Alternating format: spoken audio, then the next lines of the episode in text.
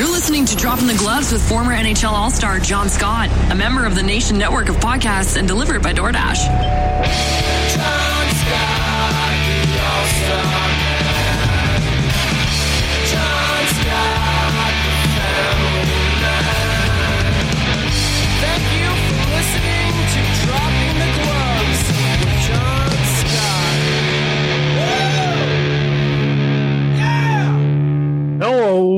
Everybody. Welcome to Dropping the Gloves with Tim and John. Thanks for joining us. We're we're excited to have you. The Stanley Cup hangover is over, Tim. Are you feeling better after the excitement of celebrating the Colorado victory? Have you have you come down from your high yet? Not yet, not yet. I think maybe by the end of the weekend because we got the fourth coming up too. So I'm just gonna keep riding this train until next Tuesday, and then I'll then I'll come back down. Well, half of our listeners are from Canada, so July 1st is I I want to say it's the biggest party day in Canada, or May 2 4 is pretty big, but yes, the equivalent of July 4th in Canada is July 1st, Canada Day. So it's back to back. So I get to celebrate both, which means I'll do absolutely nothing for either one, probably. We'll watch the Blue Angels. They got the Blue Angels here in Traverse City. They're flying around. You can hear them practicing already. So we might do that, but I can't go downtown anymore. It's just too much for me. I want to go down and do the rides and watch the Blue Angels and stuff, but I'll be frank. And this is where me, I, I become a dad. I don't want to take my six girls downtown and expose them to what's down there. The the stuff that these people wear these days, it's too much. And I don't want to go down there and be like TNA hanging out everywhere. You know what I mean? So I'm not even going down there. It's too much. There, I think there comes a time where it's like you got. I'm not like I get it at the beach. You're swimming, you're going in the water, totally fine. If I'm downtown, if I'm taking my kids on the salt and pepper shaker or the carousel or the wheel merry-go-round or whatever ride we're on, I don't need it to be the Sports Illustrated swimsuit edition everywhere I look. And I'm just like, no thanks. My poor little girl's like, why why are they dressed like that? I'm like, I don't know. Good question. I don't know. So we're not even gonna go downtown. So we avoid that whole scene, Tim. I know you'll be right in there probably. You're disgusting. You'll be in there. I'm I myself, I won't be down there at all. Anyways. No, I don't go there. I, I haven't even when I was living in Traverse City, I didn't really enjoy that festival. It's just big crowds, long lines. It's just not my thing. Not my thing. And then in the traffic everywhere, like you can't live a normal life that week because you just can't get anywhere. And my, part of my street was blocked off because I live right downtown. So that was a that was a waited out scenario for me. That was a like, let's just let's let this thing go. And here's another sad thing. I just keep expecting there to be some kind of shooting. You know, isn't that weird? And it's sad to think about it, but I'm like, it's go- it's going to happen here sometime. So why put myself in that situation where I'm in a big crowd, I'm vulnerable, I have all these kids. I just don't know. That's a weird thing to think about. The fear factor now, but it's like, why?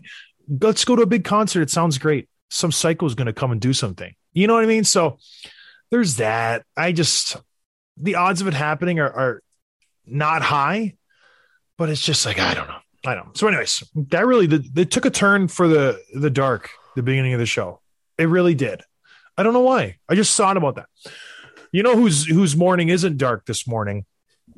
Kevin Fiala, former Minnesota Wild winger, kind of a you would call him a suitcase per se. Tim didn't really find a home didn't really get his footing his first few seasons in the NHL. He's a 25 year old winger, can play the left or the right side. Was in Nashville to start off his career. Went to Minnesota, I guess a suitcase, but he did go overseas for a little bit. A decent player. I'd call him a, th- a second, third line guy. Wouldn't you say, Tim? Before last year, Before last year, yeah, like a like a a guy who maybe has some big moments, but I would think if he's your if he's on your top line, you're probably not winning the cup. he reminds me of a Carl Hagelin, a burner, a guy you put out there. He puts up some decent points, but he's not going to blow it out of the water. He's not going to be your leading scorer, and he's he's, an effective second or third line forward. Well, rewind to last year with the Minnesota Wild. The guy gets 85 points at 82 games, 33 goals, 52 assists, plus 23, has an amazing season. gave Minnesota that supplementary offense that they needed after Kirill Kaprizov and Matt Zuccarello. They needed that. Well, because of Minnesota's cap situation where they bought out Zach Parise, they bought out Ryan Suter. They have all this dead money coming on the books this season. I think it's $12 million, and they have it this year and next year. So they're in cap hell for the next two seasons, the Minnesota Wild are. Guess who's a restricted free agent? The aforementioned Kevin Fiala. He's a 25 year old kid coming off an 85 point season. You have no business signing him because you have no money to spend if you're the Minnesota Wild. What do you do? What do you do? Other teams see this.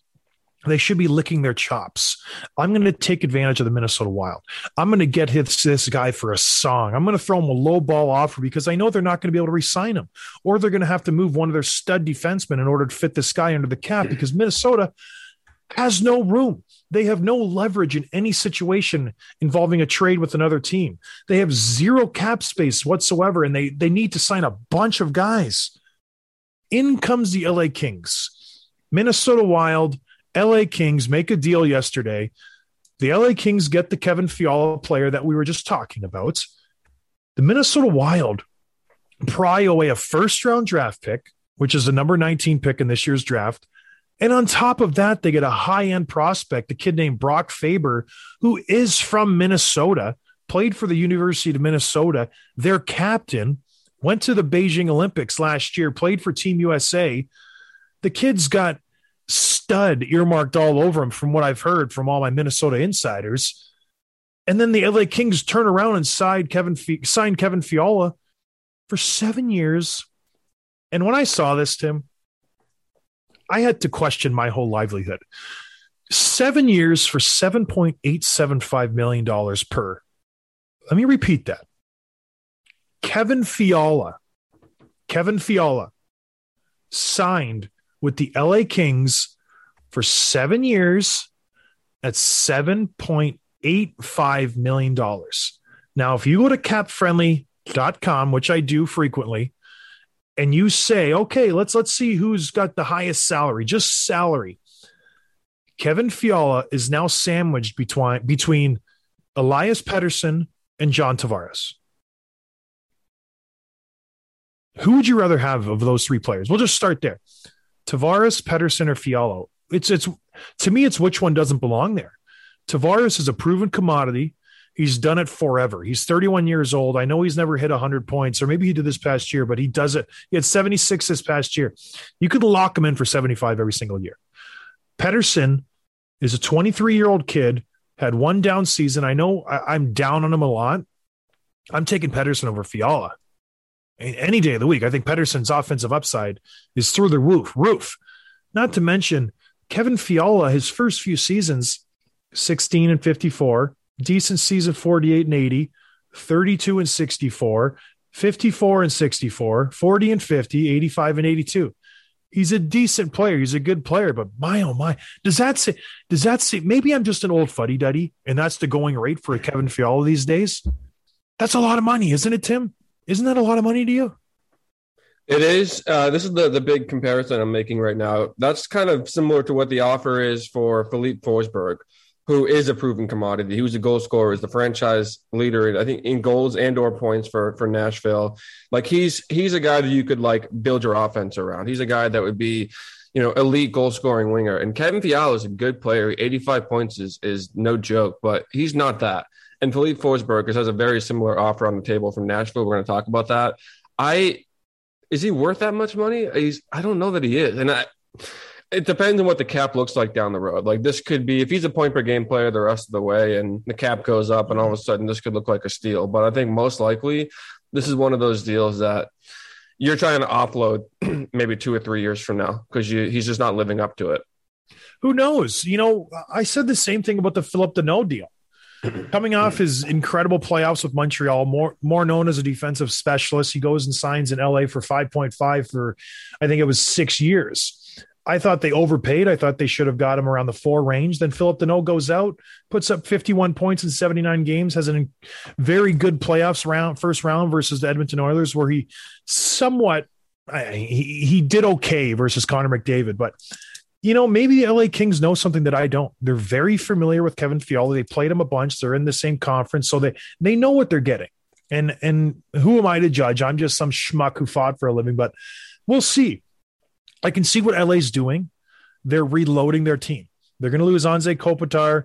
They got rid of uh, Dustin Brown. They're they're getting rid of the old and bringing in the new while trying to seamlessly still remain competitive. They made the playoffs last year. That's good for them. They're hoping to take the next step. They have young players sprinkled throughout their lineup. I can see where this is going. I don't mind it. It's just the number to me is shocking.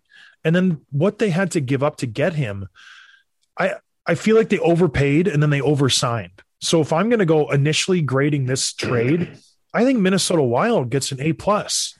They unload a player who they could not afford. They get a first round draft pick, and then they get a high end prospect who they can sign to an ELC and have him under control for another five years, where they can get him under a manageable contract. It's a win win for Minnesota. I like this deal. They they knock it out of the park, but then for LA, I'm going to grade this a B minus. Kevin Fiala is the best player in the trade, and you always say, Tim, you know, whoever gets the best player wins the trade. He's the best player right now. Did you overpay for him? That'll pan out in the next five, four years. We'll see. But man, that's he's their second highest paid player right now. He is going to be leaned on predominantly for offense. Like he is going to be the guy when you look at this team. They got Kopitar. He's turning 35. He makes $10 million. Can you rely on him to be your offensive guy who pushes the pace and is going to put up points for you? Can Kevin Fiala be that guy for the LA Kings? It, does he have that in his makeup? I don't know. We'll see how it goes. Drew Doughty's still in injured, injured reserve. They have some money to spend. Maybe they bring in some more people, but interesting turn of events happening. I did, gosh, maybe I didn't see this coming, but I don't mind it. I don't mind it. Maybe they overpaid by a million bucks. Who cares at the end of the day if he plays, if he produces? What do you think? What do you, what are the grades you giving each team on this? Who who wins this trade in your eyes, Tim? I think I, I do think Minnesota wins it. I'll give them a good grade. But my kind of question back to you would be like, okay, well, they they couldn't they couldn't keep him. Just the, the realistic cap situation that they're in. So they maximize their return for him. But you also have to deal with the fact that you're losing an 85 point player, your second highest after Kaprizov, a guy who logged top six minutes, top power play. Like, how do you fill that? How do you how do you make your team better next year without when when losing a guy like that and you don't really have cap space? Is how big of a hit is this to the Wild for next season? Oh, it's massive. We knew that this was last year was their year to, to win the Stanley Cup. That's why they brought in Marc Andre Fleury. That's why they went all out. They went in and got the defenseman. They got um, Jacob Middleton, try to shore up the back end, really win by playing strong defensive hockey and getting some goal scoring here and there. They're done. They're they're done for the next. Let's see. We got 12 million this year, 14 million the year after, 14 million the year after in dead cap space. You cannot win in today's hockey when you have almost $15 million buried in dead cap space that you can't use to, to get players. A $15 million player ch- changes a franchise. So Minnesota, they made this decision to dump Parise and Suter, and now they're they're having to live through the, the growing pains now. The next three seasons, they will be a bad team yes, they have some good pieces. Kirill Kaprizov is is a very good player, MVP candidate potentially every single season. They have a very good defense, but when you don't have twelve point seven this year, 14.7, 14.7 the next two years, how are you supposed to fill out your roster? You're losing your second highest points guy.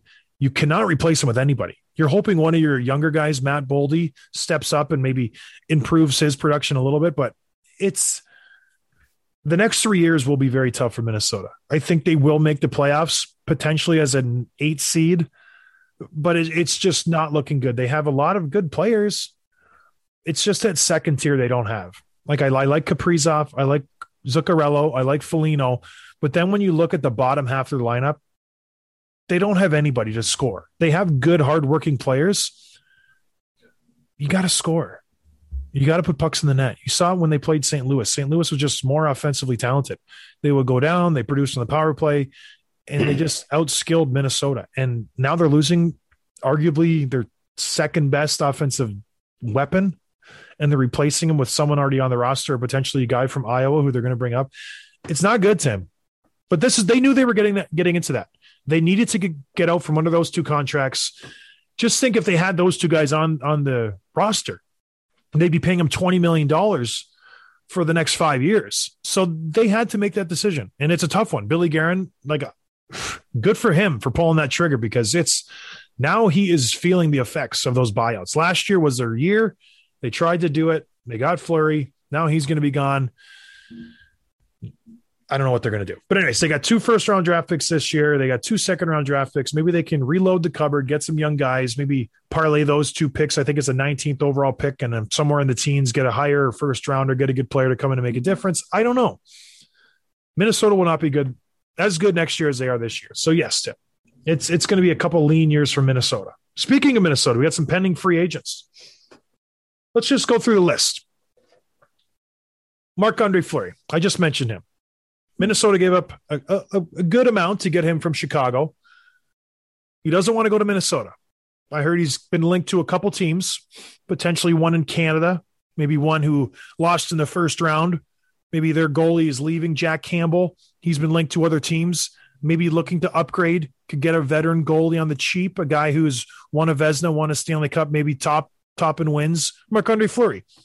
Does that make sense to you, Marc Andre Fleury, going to Toronto? Getting a chance to win a Stanley Cup, being there to be a good mentor for those young. Can you call them young anymore? Matthews, Marner, Nylander. Are they young or are they seasoned?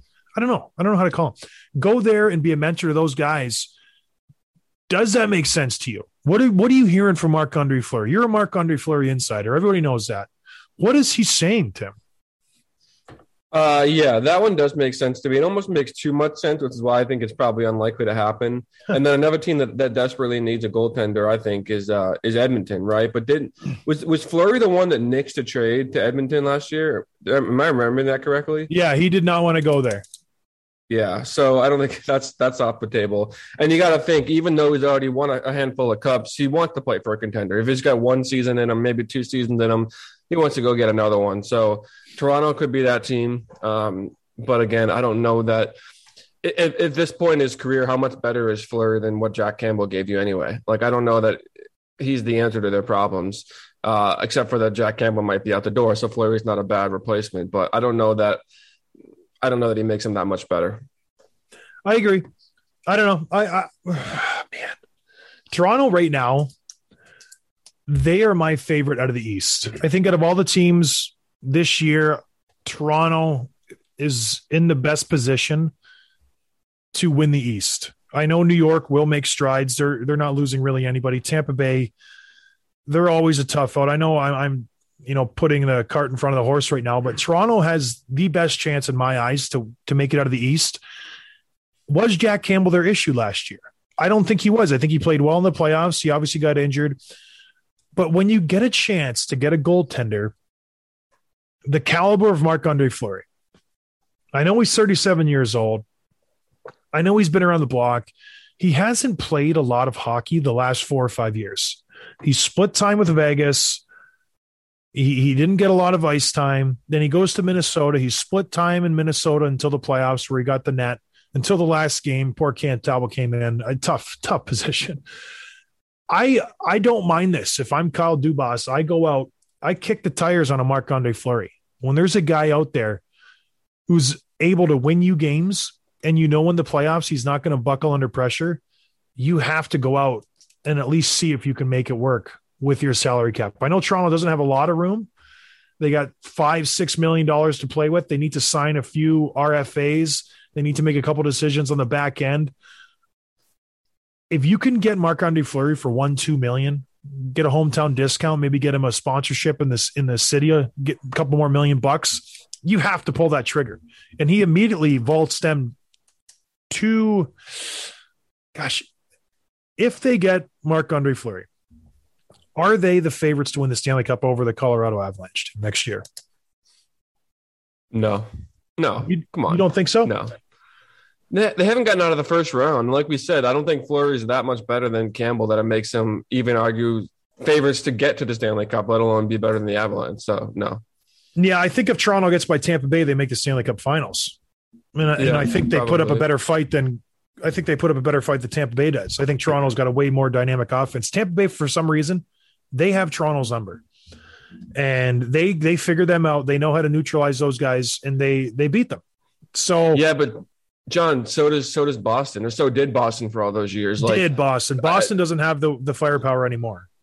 Right, but we that sounds like it just sounds like we're making excuses now. It's like, oh, Boston, they just can't get by Boston. Boston has their number. Now they can't get by Tor- Tampa Bay. Tampa Bay has their number. Maybe it's neither of those things. Maybe it's more Toronto.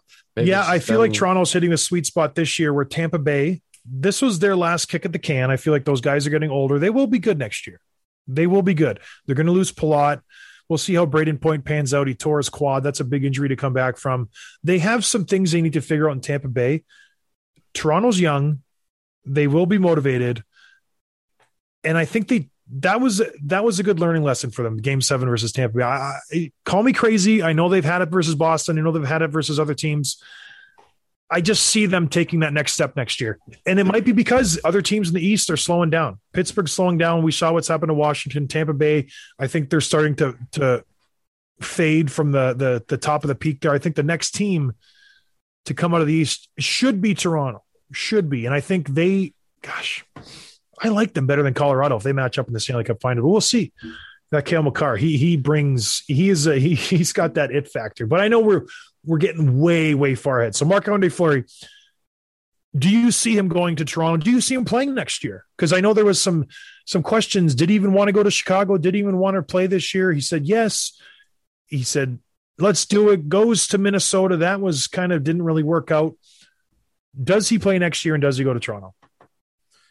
Yes, he plays. I don't know where he goes. I don't think he goes to Toronto. Just, I, I like I said, it makes too much sense, and usually those things just don't work out. Uh, another team that was that was looking at trading for him was Washington, but Fleury didn't want to play there either. But that was last year. That was last year. That could change. That was more of won't. like, he wants to go to a contender to win the Stanley Cup. And all in all defense, Washington has no business thinking they're they are a good team at this point to win the Stanley Cup. with a good goaltender. You don't think they're a contender? Not a chance in the world. And I and I say that in the meanest possible way. There's there's no chance they have to win the Stanley Cup. None. That's why he doesn't want to go there. Marc Andre Fleury is a realistic guy. He's smart. Washington will miss the playoffs this year. Mark it down. Ovechkin will get five goals. You heard it here first. All right. I think he does play, and I think he goes to Toronto. Then what do you do with the Toronto goaltender that's already there? The guy who played really well this year, the guy you brought in, signed him to a, a lower term deal, helped out the team, Jack Campbell. He's been linked to the Edmonton Oilers, a team that nobody wants to go play for if you're a goaltender. Because if you're a goaltender and you go to Edmonton, you were on the hook every single night for at least 35 shots and 15 of them being a grade A shot. So you got you have to be ready if you're going to Edmonton if you're a goaltender. Your stats are going to dip. You're going to take a take it on the chin. Probably not going to get any shutouts because that team doesn't play any defense at all. They run and gun. They like to five five four seven five games. That's Edmonton style. Who wants to go there if you're a goaltender? If you want to maintain your stats, unless they're going to sign to to you a long term deal, why would you do that to yourself? Why would Jack Campbell step into Edmonton and be like, "All right, here I am, fire away"? I, John, I think you're forgetting that Edmonton took a couple of steps in the right direction this past year. I mean, Mike Smith had at least two shutouts during the playoffs, maybe three. Like this isn't the same Edmonton team. They're not. They're not like to me serious contenders yet. They're not a strong team on defense, but they're not that joke team either anymore. To me, and so yeah, you probably t- you take a hit a little bit, but I think this is not the same kind of. We can't dump on them for the defensive play that we that we have in years past. I think they're a little bit better than we're giving them credit for. Well, I, I'm glad that's to you because that's important. That's how you feel. But when I look at the lineup and I look at everything that goes in with, you know, seeing how we're going to do the next season, their best defenseman is Darnell Nurse. He, is an okay defensive defenseman. I'll give him that. I think he he really knocked it out of his out of the park when he was a restricted free agent. Edmonton signed him to that massive deal. Cody Ceci is a, a dumpster fire. Um, he's not a good defensive defenseman. Duncan Keith, I think we all can admit his best years are behind him. Um, he is a 38 going on 39 year old defenseman, and you're relying on him to be the anchor there. He he's the glue that holds your defense together. He's on the second penalty kill unit. You, you you're I, I don't see that working. You have Evan Bouchard, an offensive defenseman who is never known for his defensive ability. You have Tyson Barrie, Tim, what are you what are you talking about? There's no way Edmonton has a good defensive team. Yes, I know they improved last year, but I don't see them improving from last year to this year. I just don't see it. So if I'm a goalie, why am I putting myself in this situation to go and just just my stats are going to tank? But who knows? They have Mike Smith signed for another year, obviously, because he's only 40. He, they they they want to. He's a Tom Brady of Edmonton. They want to keep him as long as possible. He writes his own ticket. He's making two point two. Who does Edmonton bring in to be Mike Smith's backup?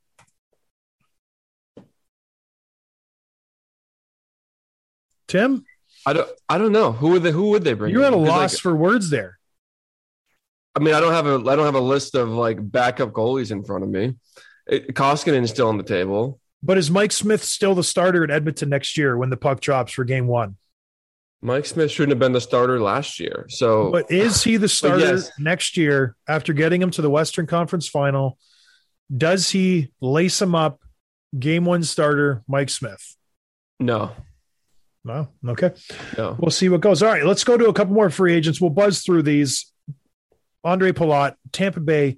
The guy is rock solid. He's been there ever since he laced him up in the NHL. He's going to be 31 year old unrestricted free agent. He made 5.3 million dollars this year. He's gonna you can lock him in for 50 points.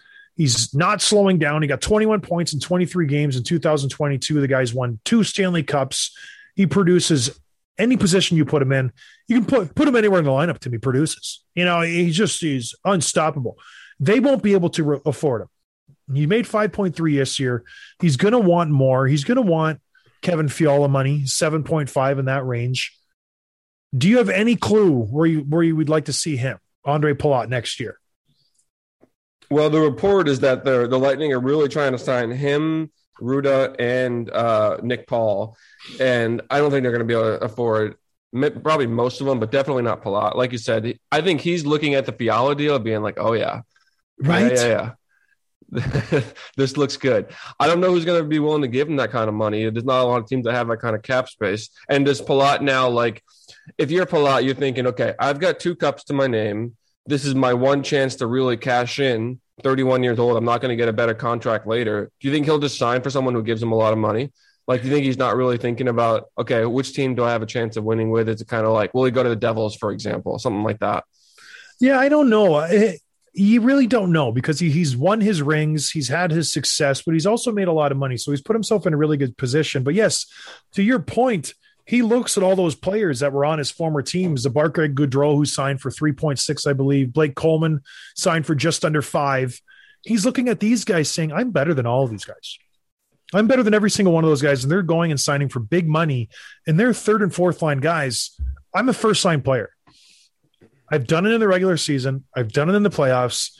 I have more game winning goals in the last three years in the playoffs than any player on the planet. I know my worth. So he's going to want to get paid.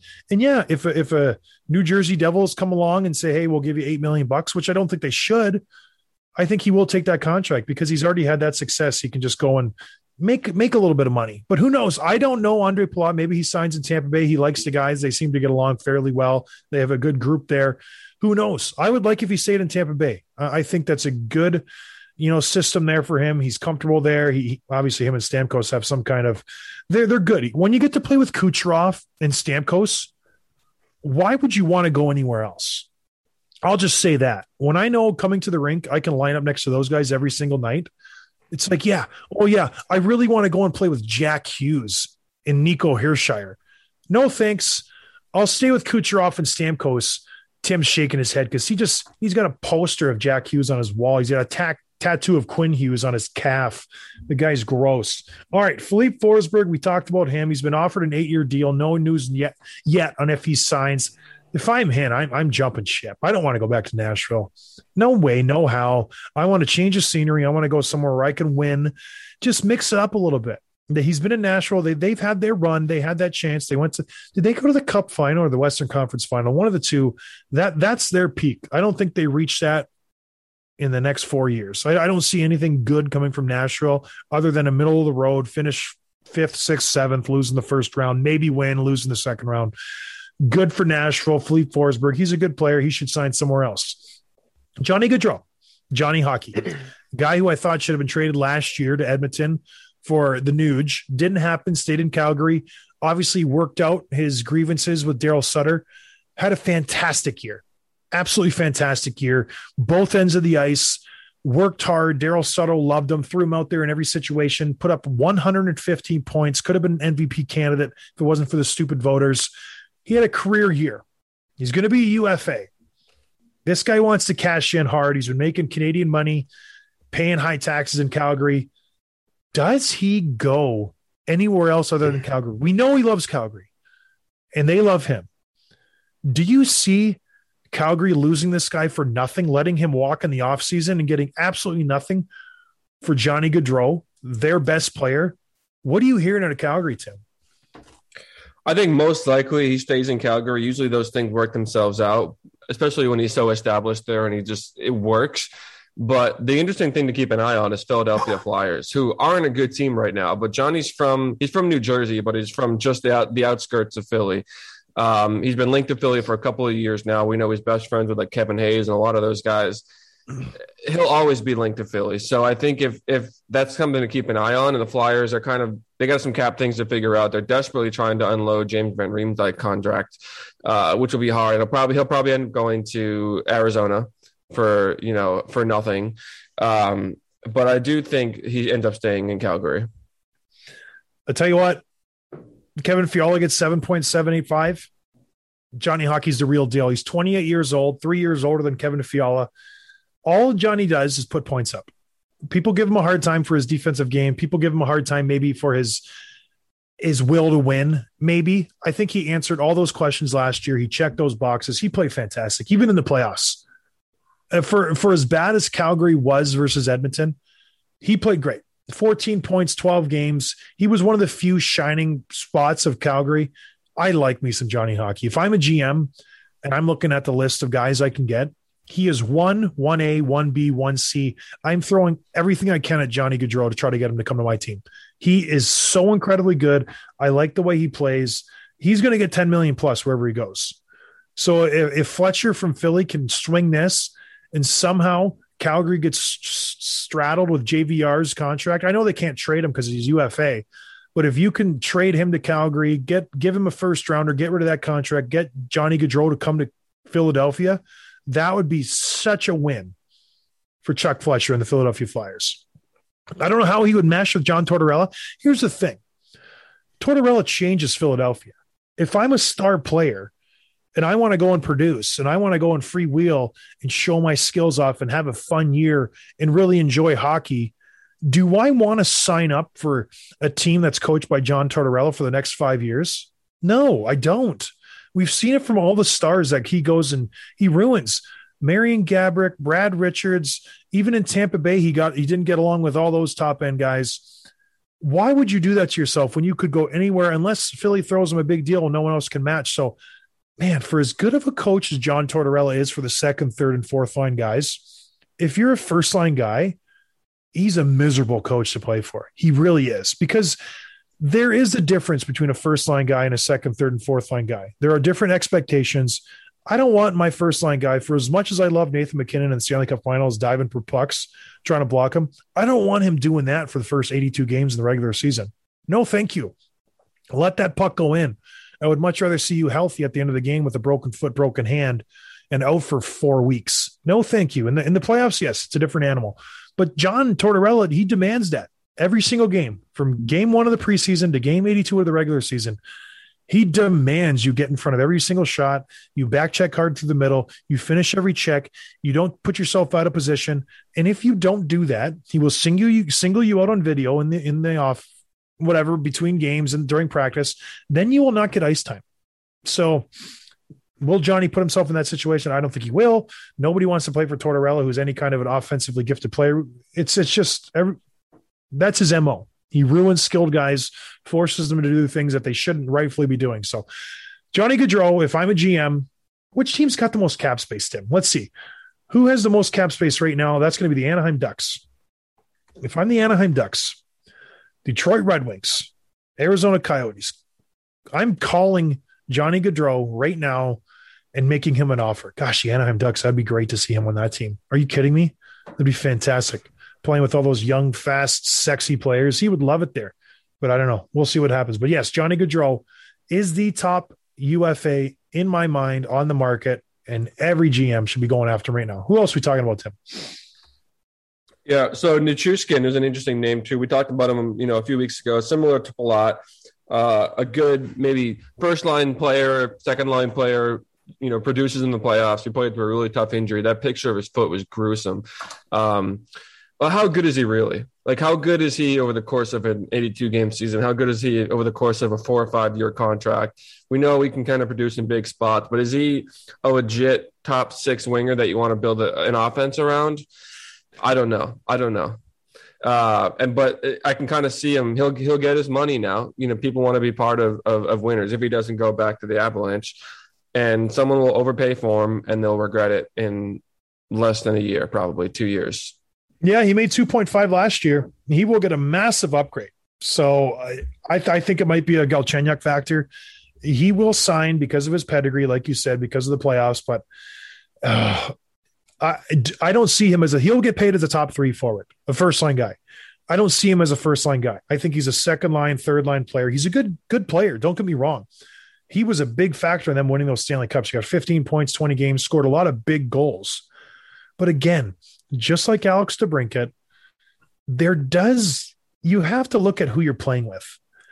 He was playing with Nathan MacKinnon and Landeskog. You get a bump when you play with those guys. So they make it easy. They're, they're they basically said, go to the net, take a defenseman with you, put your stick on the ice, and we'll get you a goal. And that's what happened. And oh, he gets bumped down to the second line. He's playing with Rantanen and Kadri. He he got to play with fantastic players. Does he get that same chance when he goes somewhere else? Who knows? But gosh, when you're playing with MacKinnon every single night, the same thing for Patrick Kane. They draw so much attention. They let you have so much more ice to work with. Someone will sign him. And then the Avalanche have a bigger, bigger fish to fry with Nazem Kadri. What do they do with him? I don't know who they're going to be able to keep. I'm sure they would like to keep both. I don't. I don't think it's feasible. But yeah, Nichushkin will get six, seven million dollars. He'll get it for six, seven years. He's still relatively young. He's only 27. So he's going to want to sign a big ticket, long term deal. I just don't think it's going to be worth it, Tim. I think whoever gets Gaudreau will be super happy. Whoever gets Nichushkin will be kicking themselves maybe even next year. Maybe he's gotten this taste of success. I don't want to bring a nationality to it, but those Russians, they don't like to work hard. I, I've seen it. I played with them. They just don't really. Some of them do. Don't get me wrong, but most of them, if eh, the work ethic maybe isn't there as much as other people. Case in point, Evgeny Malkin, Pittsburgh Penguins. He could, he should be the most dominant player in the NHL. His skill set, his size, his speed. And we used to say when we played Pittsburgh, Crosby's going to give it to you every single shift, every single night. Let Malkin sleep. Let let the big guy just do his thing. Don't hit him. Don't poke him. Let him just exist because once he gets the fire in his eyes, once he wants to do something, he does it. He's so he's better than Crosby skill wise. He just doesn't have that same work ethic. So let's move on to Pittsburgh then. They got a couple of big UFAs, Tim, like massive. Malkin and Letang. Rumors out of Pittsburgh, they gave him offers, low ball. Not happy. Even Crosby wasn't happy with them. They they apparently had a meeting. Crosby was pissed. These guys were pissed. What's going to happen in Pittsburgh? I think Pittsburgh did the right thing. You throw a low ball offer, see if they take it. If they don't, you just say, you know what? I'm going to walk away, man. We we we have to turn the page at some point.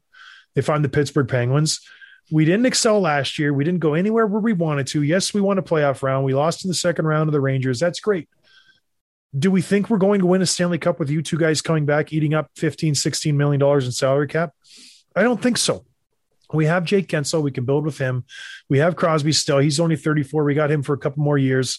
We need to move past this era and we need to kind of bring some fresh meat in this locker room. Do you think that's the right play here, or do you see them bringing back these guys? I think it probably is the right play. Uh, I was reading an interview this morning. Brian Burke was on, I think, Jeff Marek's show and talked about it's going to be basically the way he worded it was it's going to be resolved one way or the other very soon it didn't sound like he was super confident about it, but it did sound like it was going to come to a head in the next like couple of days. I think this interview was yesterday, so it's really, really recent.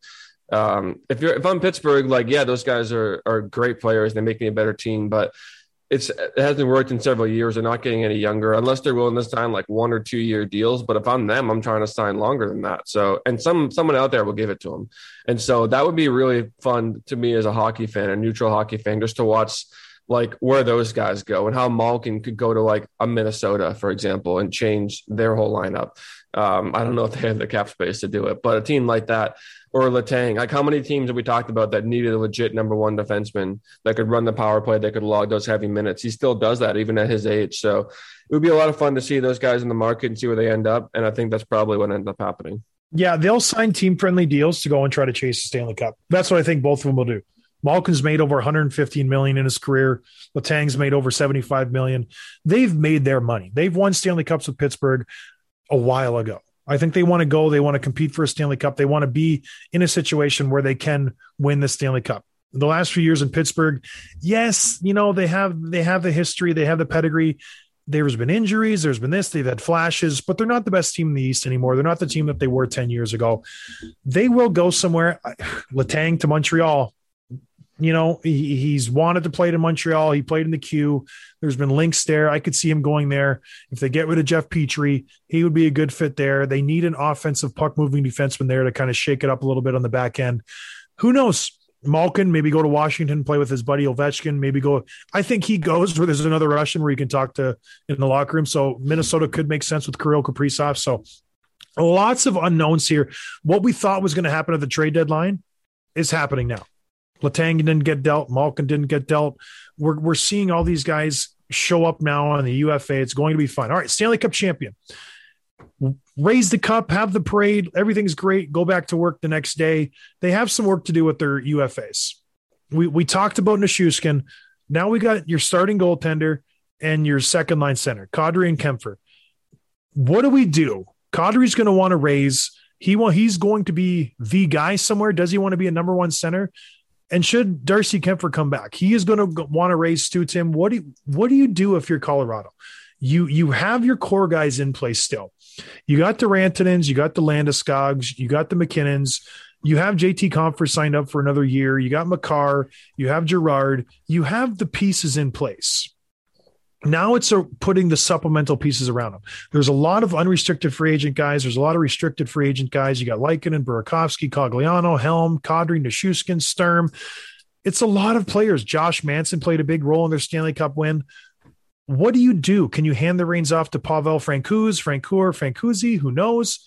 What do you do with Darcy Kuemper? He's 32. If you're the GM of the Colorado Avalanche, right now you're looking at your roster, Burnaby Joe, you have roughly $25 million to spend. How do you make it all work? Kadri's going to want eight, nine. Nichushkin's going to want seven. These guys are going to want raises. Who who is your one UFA that you want to bring back on this team next year? Um, so for Kuemper, if I'm looking at that, like I'm not, I'm not unhappy if I bring him back. Like he's a pretty good goalie, he did the job. But like I'm, but I'm, I'm still kicking the tires on my options. What does that mean? I'm not unhappy. Why don't you just say you're happy? Well, I, I, I'm looking at other options. I'm looking at a Jack Campbell. I'm looking at a Fleury to see if, if, if we can make things work. But if A they double, don't, a, a double negative. I'm not I'm unhappy. not. I'm not displeased. Is that better? Another double negative. Just say I would be happy I- bringing Kuemper back. I would be I would be content bringing Kuemper back, but I'm Okay. at least looking at my options. Okay. I think, is gone. I think Kadri's wants to go make his money. He wants to go be the guy somewhere. The question for him is: is he is he an actual number one center in the NHL? Do you think he is? No, I don't think he has the offensive upside to be a number one center. I think he's a good defensive forward. I think he he gets a lot of room in Colorado because he plays versus subpar competition. I think he gets the luxury of being a second and third line center in Colorado, and he has elite. There's not many teams in the NHL where their second line is as stacked as Colorado's second line is. So he gets the opportunity to play with even a Lehkonen. He plays with Rantanen. He plays with Landeskog. He plays with these uh, Burakovskis and Shuskins. To be able to play with those guys on your second line is rare. So he has that luxury of being able to do that this year. That's why he got so many points. Other teams were focused on the first line: Landeskog, Rantanen, MacKinnon. Boom, we're locking those guys we're locking that line down. Then you get Kadri, Nichushkin, and Lehkonen. That's a very, very, very, very good second line. So I don't think he finds that any other team he goes to. I think he wants to be a first line center. I don't think he is. If he goes and signs with a team and that team wants him to be their one AC, it, it won't work. It won't work. That team will fail. He will not be able to live up to those expectations, but he will get that money. He, he will get the eight, nine million dollars he's after. And I think it'll be in Colorado. I think Colorado brings him back. I think he's a big piece of this team. And I think if I'm Joe Sakic, I'm prioritizing him over any other UFA right now at this point. He played well last year. He's a good player. So I think they make it work. What about and Kuemper? I don't think it matters. If he wants a raise, if he wants to be in that four or five million dollar range, Colorado, they will not be able to afford him. So I think you let him walk and they go out and they get another serviceable goalie. Maybe bring in Marc Andre Fleury. Maybe he wants to come to Colorado and chase a cup here. It's a very, if I'm a player, Colorado is a destination I want to go to.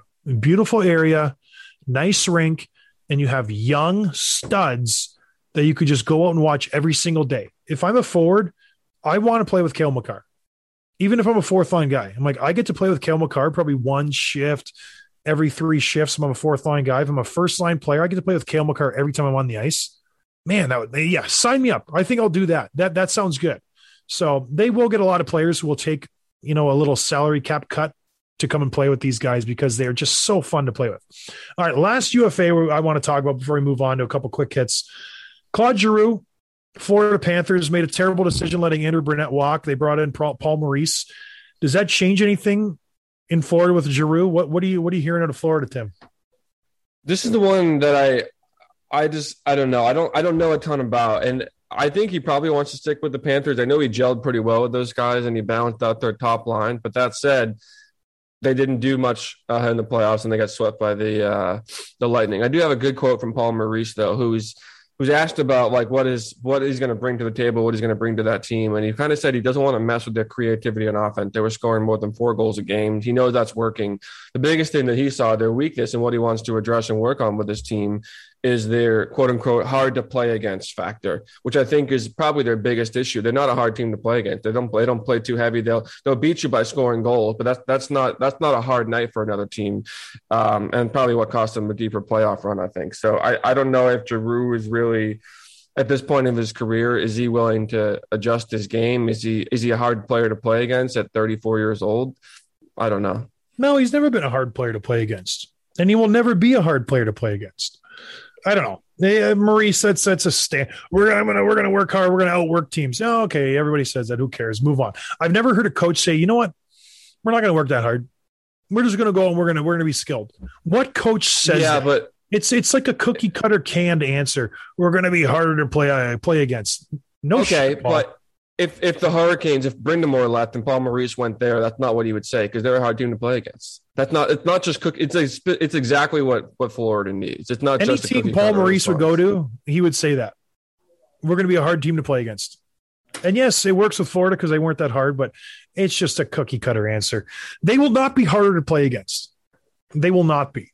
They will be the same team unless they change out some players. A leopard never changes his stripes as much as you beat it. He's not, this will not be a hard team to play against. Mark my word. If they bring back the same players they had last year, they'll be the same team and the same result will be there. So, anyways, a couple more um, possible. I don't want to do the trade targets. We'll talk about that in a little bit. DoorDash um, used them. Paul Maurice doesn't. I know that for a fact. And you don't want to be like Paul Maurice. So go to DoorDash, check it out. Gloves DD if you're in Canada, Gloves DD if you're in the US of A, Gloves DD US. All right, whatever. The class of 22 Hall of Fame. Does this bother you, Tim, that these guys are making the Hall of Fame? Or what did you think of this announcement? No, I like this. Let's let's talk about the class. So both Henrik and Daniel Sedin, Danny Alfredsson, Roberto Luongo, uh, a woman named Riikka Sallinen, who I hadn't heard of, which I'll explain, and Herb Carnegie, again, a guy I hadn't heard of. Uh, the first four, I was like, okay, this is good, and we can talk about the snubs, the the Roenicks and Mogilnys that still aren't in there. Um, that should be, in my opinion. But uh, so Riikka Sallinen, she's a Finnish player. She's one of the most decorated players to ever compete in international ice hockey. Played 16 seasons in, fin- in Finland's team, earned two Olympic medals, one world championship silver, six bronze medals, three world championship or European championship gold medals. She's in the Finnish Hockey Hall of Fame. She's a big deal. Uh, Herb Carnegie is a really cool guy too. He's a Canadian ice hockey player of Jamaican descent. Uh, he became a successful businessman. He founded one of Canada's first hockey schools uh, called Future Aces, help young players in Canada kind of build. He's a community guy. He's one of those, you know, building the game of hockey, being a um, uh, an ambassador for the game, and he's a member of both the Order of Canada and the country's highest civilian award, the Order of Can- Order of Ontario and Order of Canada. So both good both good additions. I thought the first four were great additions, so I thought it was a pretty good class. Although there's still some there's still some missing pieces. I think. Do you think it would be annoying to be one of the Sedin brothers? It's like you always have to do everything together. Do they, no, they lean into each it. other? They embrace it. They lean into it. Do you They do you think it. there's ever a time where it's like Daniel looks over and he's like, Henrik, I just need a, I, I need some time. I need some space. Because they they had to get drafted together. They had to sit next to each other in the locker room. They retired at the same time. They like probably live in the same house. Now they're going into the Hall of Fame together. Do you think they ever go, You're you're starting to bother me a little bit? And it Well- just I don't know. You've got twins. Do they treat each other differently than they do the rest of their sisters? Well, yeah, they have an unspoken bond, but they do annoy each other sometimes. But then they get over it like a second later. So I, I, I don't know. They're gr- great players, very, very, very good players. And Daniel Alfredsson, everybody knows what he did. It's an all Canadian, Vancouver, Ottawa Hall of Fame. That's very fun. Bobby Lou Mogilny needs to be in the Hall of Fame. Out of the guys you mentioned, I don't think Roenick needs to be in the Hall of Fame. Alex Mogilny needs to be in the Hall of Fame. The guy is one of the most talented players ever to play the game. He came over, he broke the Russian wall, came over to Buffalo, started that whole flood of players coming over from Russia. He, he broke down barriers, and he's just, he was an incredible hockey player. That he's not in the Hall of Fame right now blows my mind. What about Keith Tkachuk? No, He's got more goals than anyone not in the Hall of Fame, and many players in the Hall of Fame. does he really? Yeah. Okay, well, I'll say no then. I don't know. I haven't looked into his stats very much, so I don't know. But Mogilny, he should be in there. The guy was incredible. He was so incredibly talented. All right. Anything else, Tim? What are we going to do for points bet? Yeah, I'm. I'm betting on baseball, and I'm doing well with that. so Tim. yeah, if you if you want to keep the betting going, if hockey's still over, go to points bet. It's really good, and I like it more than a lot of the other gambling sites. I've done a few of them, and yeah, they're just kind of confusing, and I'm not that uh, tech savvy, so I stick with points bet. Do you have a problem? Well, how many betting sites are you on nightly? Only one now. I've tried them over the years, but points bets points bet's the one. Is that why you problem. left? Tra- is that why you left Traverse City? Is someone Yeah, you, are you in looking debt for somebody? yeah, you you know nothing. All right, what are we doing here, Tim? Finish off the show. Um, let's figure out. You want to talk about these, this last couple of questions, or save it for next next time? Yeah, we'll save it for next time. Everybody, go check out Points Bet. I hope you enjoyed the show. We're going to have some interviews coming up now that the season's wrapped up. We'll try to come up with some exciting stuff. It's so exciting in the off season. We got lots to do, lots to talk about. So, hope everybody has a good weekend, has a good Fourth of July, has a good Happy Canada Day. Stay safe, enjoy yourself, have a couple pops if you know what I mean. Hot dogs and hamburgers on the grill. Cheers, everybody. Thanks for listening to Dropping the Gloves with John Scott, a member of the Nation Network of Podcasts. Subscribe wherever you get your podcasts from to never miss an episode. Delivered by DoorDash.